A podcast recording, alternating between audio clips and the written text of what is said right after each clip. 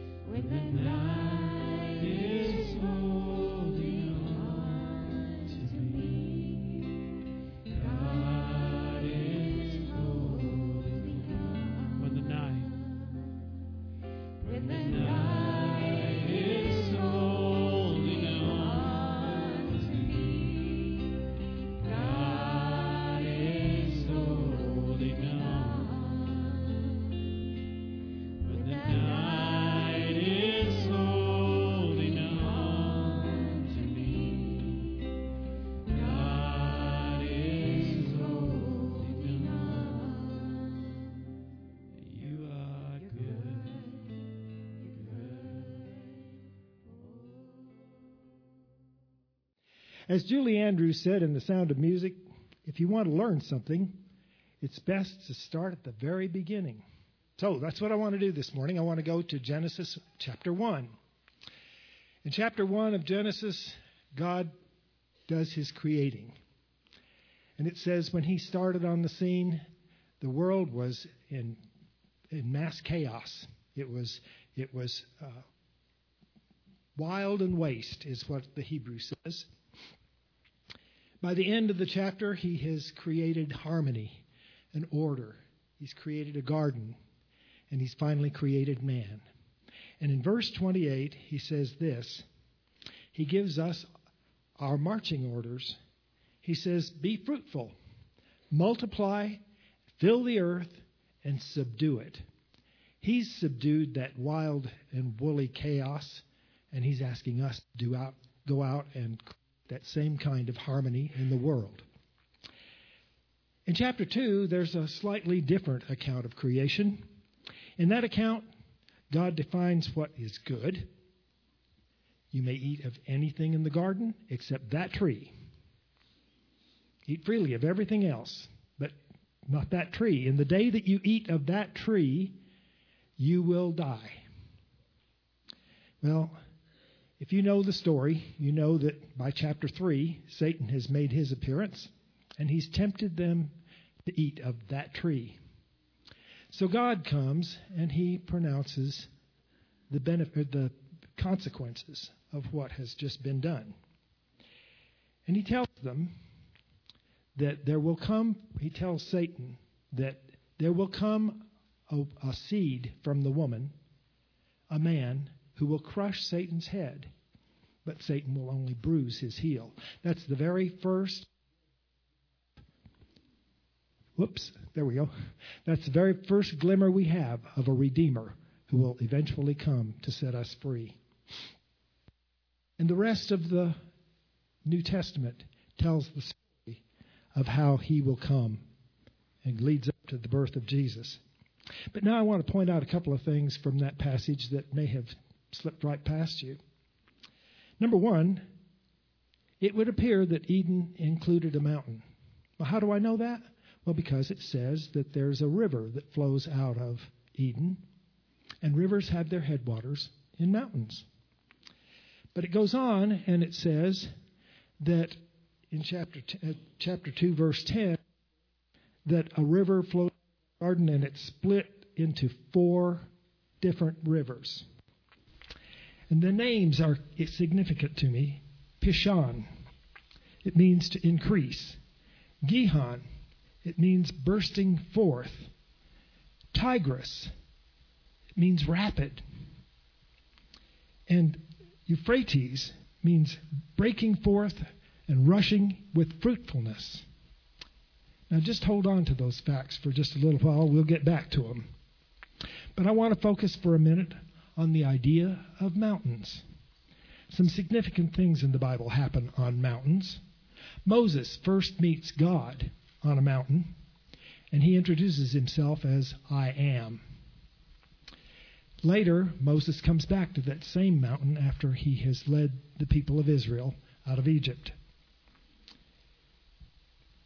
At that point, God gives his covenant to the people and explains the series of sacrifices that they are to use to take care of their sin problem until Jesus comes to put a final solution on that. Another significant event on a mountain occurred when Elisha battled against Baal to prove that I am, our God, is the supreme God. For us, there are some more instances of important things happening on mountains. There's the Mount of Transfiguration, when God spoke and declared that Jesus was his Son and commands us to listen to him. And for us, as we take communion, we acknowledge an event that occurred on Mount Calvary. It was on that mountain that the battle was fought for who is King of Kings. And Jesus proved that he was King of Kings on Easter morning when he rose from the dead. He overcame our last enemy, death. But now I want to focus on still another mountain, the Mount of Olives. It was there that Jesus gave what we know as the Great Commission. He said, All authority in heaven and earth has been given to me. Go, therefore, and make disciples of all nations, baptizing them in the name of the Father, and of the Son, and of the Holy Spirit, teaching them to observe all that I have commanded you. And behold, I am with you always to the end of the age. So, now what ha- now that we've got our marching orders and his promise that he will go with us, I hear the Lord challenging us in this time of communion to be like those rivers that I referred to earlier. Go, breaking forth and rushing in fruitfulness to take the good news of what we celebrate here salvation to all who believe. And the beauty of that command is that, that His Spirit will flow through us to accomplish the work. Just like those rivers flow out to water the earth. So let's pray. Father, in the words of Amy Carmichael, the great missionary to India, give us that love that leads the way, the faith that nothing can dismay, the hope no disappointments tire, the passion that will burn like fire. Let us not sink to be clods, but make us thy fuel, O flame of God. Thank you that you will go with us on this mission, and that you will empower us with your Spirit to do the work that you have commanded. We ask these things and pray these things in the name of Jesus.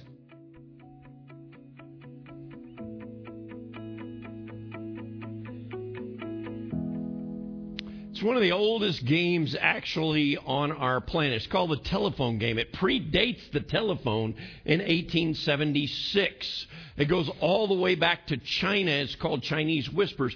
Most of you have played this game. You know, one person whispers in their ear and they whisper and it goes all the way around. Kira turned me on to a game last year and wrecked my life because of this game. Uh, Telephone Pictionary, is that what it's called? Oh my goodness, I was terrible at this game. This is the worst, all right?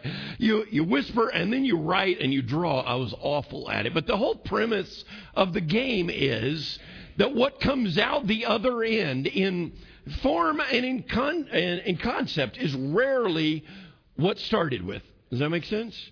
And there's a couple of morals to the story. One of them is, hey, it's important to listen, but it's also a, mor- a moral about how easy it is for words to change over time. We're in this series, People of the Word. That's how we're starting out this year, being people of the Word. And our goal is Bible literacy. We want to be a Bible believing church. We want to be a Bible using church. I want you to have one. But I want us to know what it's about and that we can count on it. How can we be sure that what we hold now is what they said then? Because as Christ followers, we look at Scripture and we look at every issue out there through the eyes of Scripture. Every hot button issue that's out there abortion, homosexuality, uh, anything from illegal immigration to freedoms. As a Christ follower, we should look at them through Scripture. But if the world doesn't respect Scripture, do we look weird? You see what I'm saying? So I want us to have a good knowledge of Bible and that that it is a real authority in our life. We're going to start in Psalm 33. I apologize. I tried to fix that. And we're going to ask you if you're able and willing to stand as we read Scripture together. If you're online, you don't have to stand, but you, you know, uh, we want you in on this. If you're listening on the radio, welcome to Central Christian Church in Portales. We're going to do two verses. We're going to go super fast today. There's a lot of nerdy stuff in here, and we're going to we're going to completely geek out for a little while, okay? Psalm 33 and verse 4. I'm only going to read these first two. For the word of the Lord is right and true. He is faithful in all he does. Amen? The Lord loves righteousness and justice. The earth is full of his unfailing love. I'm reading from the NIV. Now jump over to Proverbs. I'm going to stop right there and jump over to Proverbs. Just a couple of quick verses in Proverbs or scroll up to Proverbs if you're using the app. Proverbs 30 and verse 5. Every word of God is flawless. Amen? He is a shield to those who take refuge in him. Do not add to his words, or he will rebuke you and prove you a liar. Thank you. Thank you for standing to read the word. Have a seat, and let's get going. As we're going into this study, how can we be sure that what we hold now is what they said then? As I've been prepping for this, I've been looking at a lot of studies and surveys. If you were with us last week, we're going to continue to share some of this information. Barna did a survey in 2019 about how Americans feel about the Bible. Not Christians, Americans, all right? And they had four categories, and one on this one particular question how do you feel about the Bible? 21% of Americans said engaged. What that meant was you read it three to four times a week. That's pretty good. The second category was friendly to the Bible. That meant you liked it, you had it, you may not read it all the time, but you know what it is, you've been to church.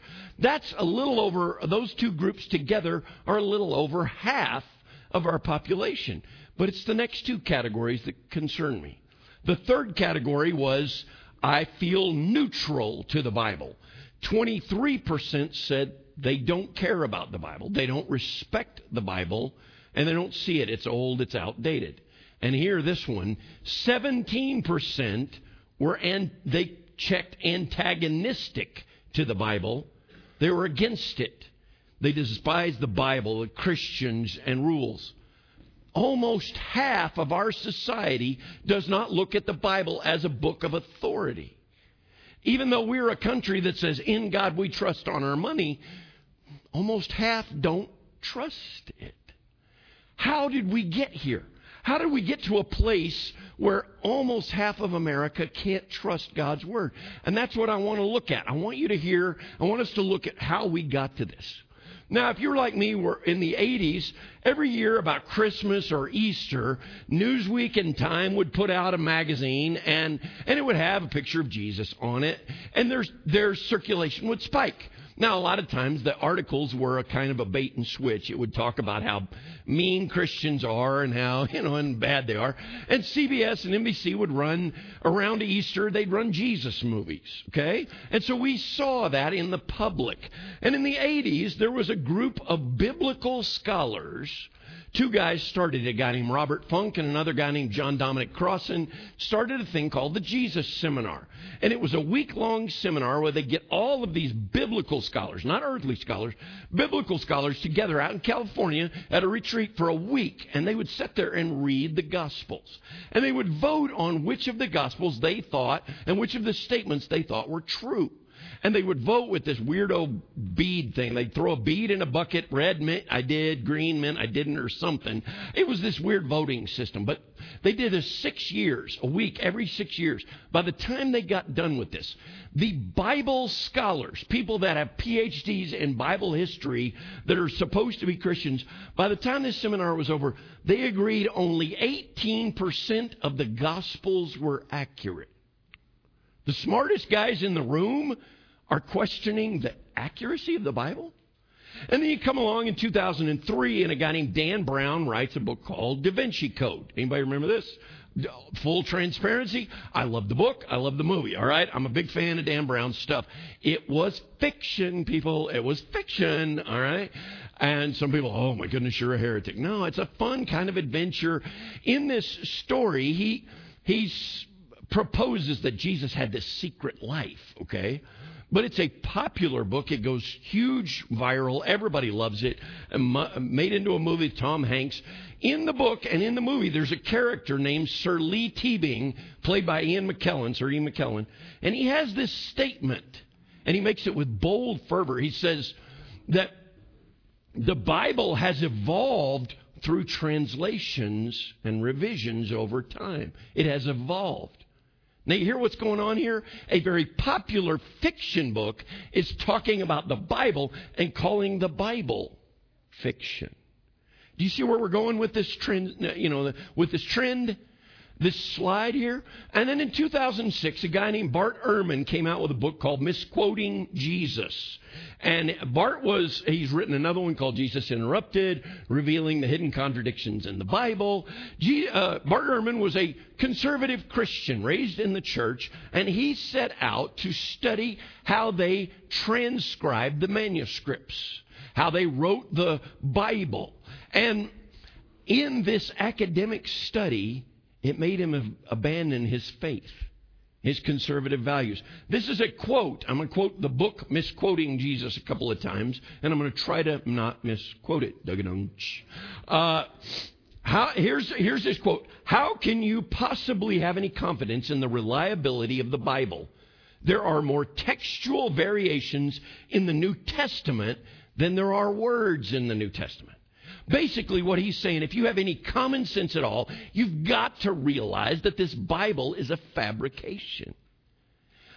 How do we re- respond to that? How do we react when when, how do you handle it when people question this book that we hold so dear? And it happens all the time. They'll come in and they'll show what they think are errors or conflicts in Scripture where, well, in this particular place, Jesus healed or fed 5,000, and this one he fed 4,000. See, it didn't even get along with itself. And they'll show stuff like that, and they'll say it with such energy, and they'll make posts on Facebook and, and on the internet, and we'll see all of this stuff about how bad church is and how bad the Bible is, and it's outdated. How do we respond? I want us to be a Bible believing and a Bible using church. And I want us to see how we're dealing with this. Well, here's a couple of responses. The first one despair. What are we going to do? This book that we've sold out to doesn't, it, it, I guess it's not true because I saw it on Facebook and we all know that's true. Uh, yeah. You see what I'm saying? We see this and it starts to question. I'll tell you another response that we have, and I called it an ignorant certainty. And what I mean by that is we see this stuff, and rather than go look, we, we, we bow up our backs and we say, but we're Christians, and that's our book, and, and that's how it is. And we get all stuffy about it. And we hear people say stuff like, well, the King James is good enough for Jesus, is good enough for me. Now, you may not have heard somebody say that. I actually heard a lady say that. I was like 17 years old going, I don't think that's right, but okay, you know. Um, I didn't know any different at that time. Or we double down on, listen, I'm not making fun. Some of you may have said this. Have you ever heard this phrase? God said it, I believe it, that settles it, all right? I've, I've used that. And honestly, I agree with that. But if we start blasting that out there to the public, that they already don't respect this book, it's showing us to be uninformed and not willing to dig.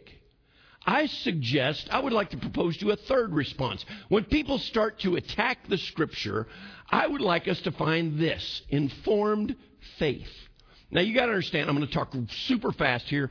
I, uh, there's tons and tons of research. If you really like this kind of stuff, I want to tell you about a guy named Daniel B. Wallace. Write his name down. You can go to his website, danielbwallace.com. He is a professor of New Testament theology at Dallas Theological Seminary. He is the director of the Center for Study of New Testament Manuscripts. His name is Daniel B. Wallace. In the 70s, he wrote a book called Greek Grammar that is still used in almost every seminary worldwide. He was just a phenomenal guy. He took Bart Ehrman's research, and this is where I got a lot of this, and I'm fired up about this. He looked at Bart Ehrman's stuff, and I don't want this to be a seminar, but I want you to see how fun and see how powerful this is. Was Bart Ehrman, when he starts making fun of Scripture, is he right? He says, Bart Ehrman said there's more variance than there are words. Now, a variant is a, when they're hand translating it, there's a little, maybe a spelling change, maybe a, a syntax change, right? You're tracking with me? Are there more variants than words? Actually, Bart Ehrman's correct. There are, you ready for this? 138,162 Greek words in the New Testament. I know exactly zero of them, all right? 140,000 words in the New Testament. There are over 400,000 variants. A little math will tell you that's about two and a half per word. You're telling me, Don, that every word in the Bible, in the New Testament, when it was translated, two and a half times on every single word there were changes. You see, if that's the only data we got, despair would be the right thing. All right? We would, that would be normal. We would go, wow, we can't trust it for anything. But Wallace goes in and he says, look, we have an embarrassment of riches about how this was done, about how many times this was hidden. Now, now, do you get that the New Testament was written in Greek? Everybody got that? I don't know if any of you speak Greek. I don't, okay? But it was written in Greek. That was the language of the time. How many handwritten, and they, you know, I mean, when Paul would write a letter, he'd handwrite a letter, he'd dictate it, and they'd pass it around, and people made copies of it. How many copies and copies and copies? We have over 5,800 original handwritten copies of Bible texts. Over a hundred have been discovered in the last decade. That were handwritten before the printing press came into play. That's kind of the dividing line. The printing press came into play about 1450. Okay, so before the printing press, everybody's hand translating stuff. After the printing press, you can make copies of it. But before that, there's 5,800 of these. But come along in the second or third century, and Const- uh, Constantine, everybody remember Constantine was the name? He moves his capital to Istanbul, not Const- Constantinople, not Istanbul, not Constantinople. And uh, he is, that's where his leadership is, and the, the language changes to Latin. If you were raised in a Catholic background, most of you know that a lot of the Catholic Bibles were written in Latin, right? How many copies do we have of the Bible translated from Greek into Latin? Over 10,000. Well, that's not the only language on the planet. What is, was the Bible originally hand translated into other languages? Yes.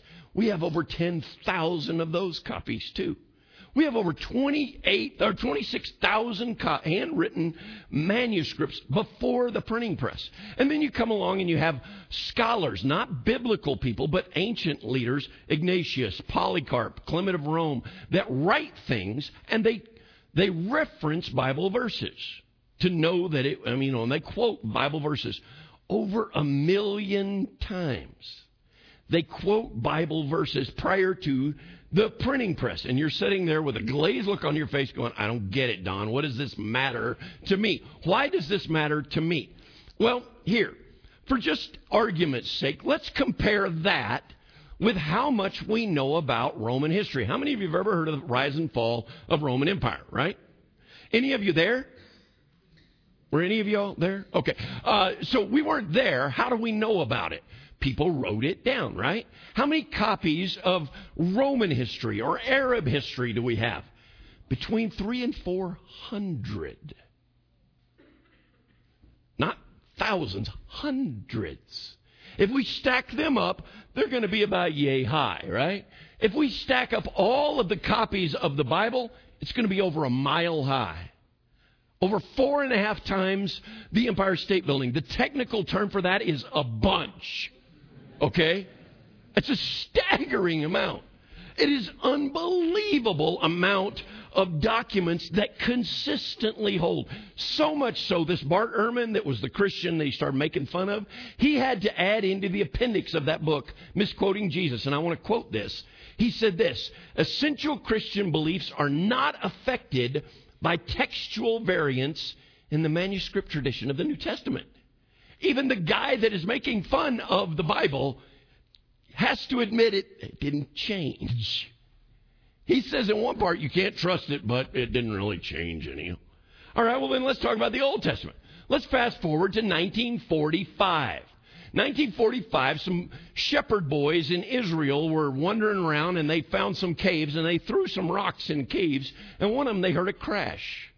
And they went and climbed into the cave and they found these old pots that had scrolls in them. We call them the Dead Sea Scrolls. Most historians will tell you it is the most significant historical find possibly ever. All right? And and there's still even last year they found 10 more scrolls. They found another cave there. It is an active dig when we're, we're there. It's in the northwest corner of the dead sea area. It's one of the lowest places on earth one of the driest places on earth. And and this find was so epic because they found in these scrolls complete copies of every book in the old testament except the book of esther and they think they may have found parts of Esther in this most recent discovery. Okay, up until 1945, up until this time, listen to me now, the, the way they translated the Old Testament from Hebrew was a thing called the Masoretic text. Everybody say Masoretic text. I'm not asking you to go get a master's. I'm just asking you to trust me for a minute. That was the that was kind of the standard, all right? That was the most solid piece of literature they had and it was translated in 800 AD. And some of you are going, wait a minute. Yeah, after Jesus, the Old Testament was translated. You tracking with me?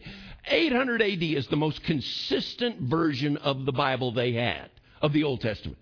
Then you come along in 1945 and they find these Uh, you know, um, 1100 years later, they find these scrolls. So this Daniel B. Wallace, right? He goes and he wants to go look at the text.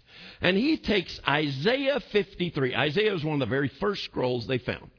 He takes the Masoretic text from 800 AD and he takes the Dead Sea Scrolls and he lays them out beside each other. And he compares just this one chapter. There's 166 words in the book, in, in Isaiah 53. He finds 17 letters different. You hearing me? 17, that's it. 10 of them were spelling changes. And let, us exa- make an example. If I were to spell the word H O N O R, what would I say? If I were to spell the word H O N O U R, what would I be saying? Which one's correct? They're both correct, right? It's just a, it's just a different spelling. It's an acceptable. Ten of those changes were that. Four of the changes were a syntax change. It might have been what we would say as an apostrophe or a comma or something like that. Didn't affect anything. The only thing that changed was one three letter word that means light that was in Isaiah 53 11. It did not affect the, it just said they have seen him and it said they have seen his light. Now here's my point. Over a thousand years of the telephone game, from 800 to 1945, and only 17 letter, only one word is different. Only one word. God is consistent. You see, what you hold now is what they said then. And you're going, why does this matter? Why would God protect this in such a bizarre, supernatural way? Friends, it's so we would get to know the author, not the book, the author of the book. The one seamless story through the whole Bible is that he wants a relationship with us. Now, last week I postulated uh, inerrancy. Can we trust a Bible that has errors? And honestly, either the Bible is inerrant or it's, it's, it's either true or it's not. There's no middle ground. You hearing me? Is it true? Well, see, that's a hard one to describe in our culture because this word inerrancy is hard. A lot of people look at it and go, well, everything's relative, Don. You know what I'm saying? I mean, it's an old book, and there's no such thing as absolute truth. What you think is truth and what I think is truth is different. And I mean, it's an old book, and hasn't science proved it wrong over time? Actually, no. It has stood up against science many, many times. I don't have time to go into all this. If that is something you're really interested, two books I want to recommend to you. One, uh, Evidence That Demands a Verdict. It's the classic, Josh McDowell, probably 30, 40 years old never gets old. Incredible stuff. Another one is called The Case for Christ by Lee Strobel. Lee Strobel's wife got saved, and he was mad about it, and so he he's a writer, and he decides, I'm going to prove this Bible and Jesus junk is a cult, it's a bunch of fake. The more he studied, the more he came to know Jesus. If you if you want a copy of that, I got copies of that in my office. I love that book. I love I I highly recommend it to you. Now, Believing in an error free Bible doesn't mean that we take every letter and every uh, statement for literal, uh, rigid truth. The Bible speaks in figurative language. The Bible speaks in poetic language. We cannot take everything for every moment. But what we can take is that what you hold now has been over thousands of years consistently proven true. That verse in Isaiah 53, does anybody remember what that one is? That Isaiah 53 that Wallace translated from both of them? It's this He was pierced for our sins. He was, cru- he was pierced for our rebellion. He was crushed for our sins. The Lord laid upon him the iniquity of our sins, and it is by his wounds we are healed. That, my friends, is blessed assurance. We can be assured that God's word is true. Psalm 107, verse 20, He sent out His word and it healed them. What John 1:14 says, and the word became flesh and dwelt among them. And Hebrews 1 and verse 1 says, in, in olden times he spoke to us through prophets and, and dreams, but now he has spoken to us through his son Jesus. And then John 16, 13 that I'm loving. It's the one Marie read a minute ago. The Spirit will guide us into all truth. Friends, when people doubt God's Word, when the culture and, and the internet mock it, you can see His consistency. Honestly, how could we not? You see, why I want us to have an informed faith is because I believe we trust that God would not allow His word to be twisted. I don't know Hebrew. I don't know Greek. I don't know all of the things. But I know that the Son of God Himself testified to the goodness. Matthew chapter 5, verse 18 says, Not one detail of God's law will disappear until it is achieved. The Son of God says it is true. Friends, when culture attacks it, when they say it's old, it's hard to understand, it's outdated, we don't need to bow up. We need to Hebrews 11:1. Faith is the assurance of things I hope for. It's the substance of things I believe. I believe God's word is true. Thank you. I believe God's word is true. I can trust it. Our faith in God will make it clear to us. Stick with me for just a couple of minutes. A story and a couple of verses. A, I read this story about a little girl. She was in the mall and she was singing. She, I don't know, four or five years old. Little girl. She was singing how great my God is. My God is so great. He parted the Red Sea and all of Israel went through uh, and, and it was safe. And she was just singing, and she had been in Sunday school, and she was all fired up. And an older man that was clearly an agnostic kind of got her and said, "Hey, you, you know that's that's not true, right?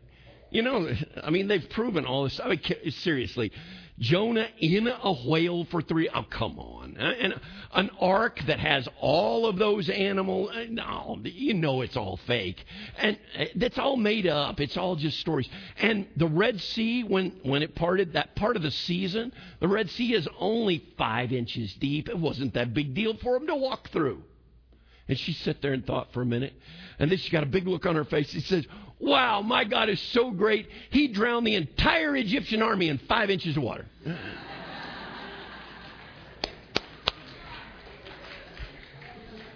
You see, that's what inerrancy is.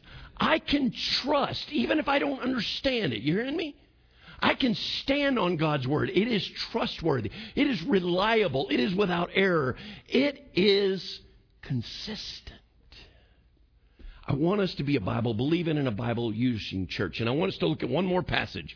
Most of you recognize this Matthew, 5, uh, Matthew 3 16. After he was baptized, Jesus came up immediately from the water. And behold, the heavens were open, and he saw the Spirit of God descending on him as a dove and settling on him. Do you remember what the next verse says? And the God, uh, heavens opened, and God spoke, and he said, This is my beloved Son, in whom I am well pleased. Listen to him. Now, listen to that whole passage for a second, okay? God Almighty says, This is my son. The Spirit of the Lord landed on him as a dove, not a dove. We always think, you know, some bird landed on his head. No, it was the Spirit of God on his head, and it never left him. Jesus was part of God. The Spirit is part of God. They are together. And he, God came down on him, and he never left. Now, what God spoke about him, this is my son in whom I am well pleased.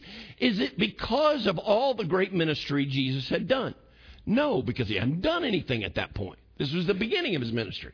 Is it because of his great actions and great accolades? This is my son, and he's a carpenter, and I'm very well pleased with his cabinets. No, it had nothing to do with his vocation. It had everything to do with his identity. This is my son. He has my spirit in him. I have poured this out on him. You should listen to him. God spoke over Jesus, and he speaks over you and I too. When we choose to put God first, when we're buried in baptism, raised a new life, we are chosen, we are sanctified, we are fully surrendering to God. He says, I have my spirit in you. Amen? His, his Spirit comes upon us. And John 16, 13 says, The Spirit will guide us into all truth. Friends, I want us to be people of the Word. I don't want that to be a cute little saying, but if we're going to be people of the Word, we're going to see His Word. We're going to use His Word. We're going to focus everything through His Word. And when the culture attacks it, we're going to know that our God is with us. We will see him. We will hear his teaching. We will speak the name of Jesus. We will have an assurance that God's word is correct. He will be king of our hearts. Not just to have a cute little saying, but, and not just so that we know all the secrets of heaven, but that everybody has access to God. That's why we're bringing the tabernacle back. He said, Build me a place and I will dwell among you. Now that tabernacle is right here. He wants to live among us. Friends, the telephone game is flawed. Amen? We all know that. All right? It's going to twist, it's going to change. But evidence will prove God's word is not flawed.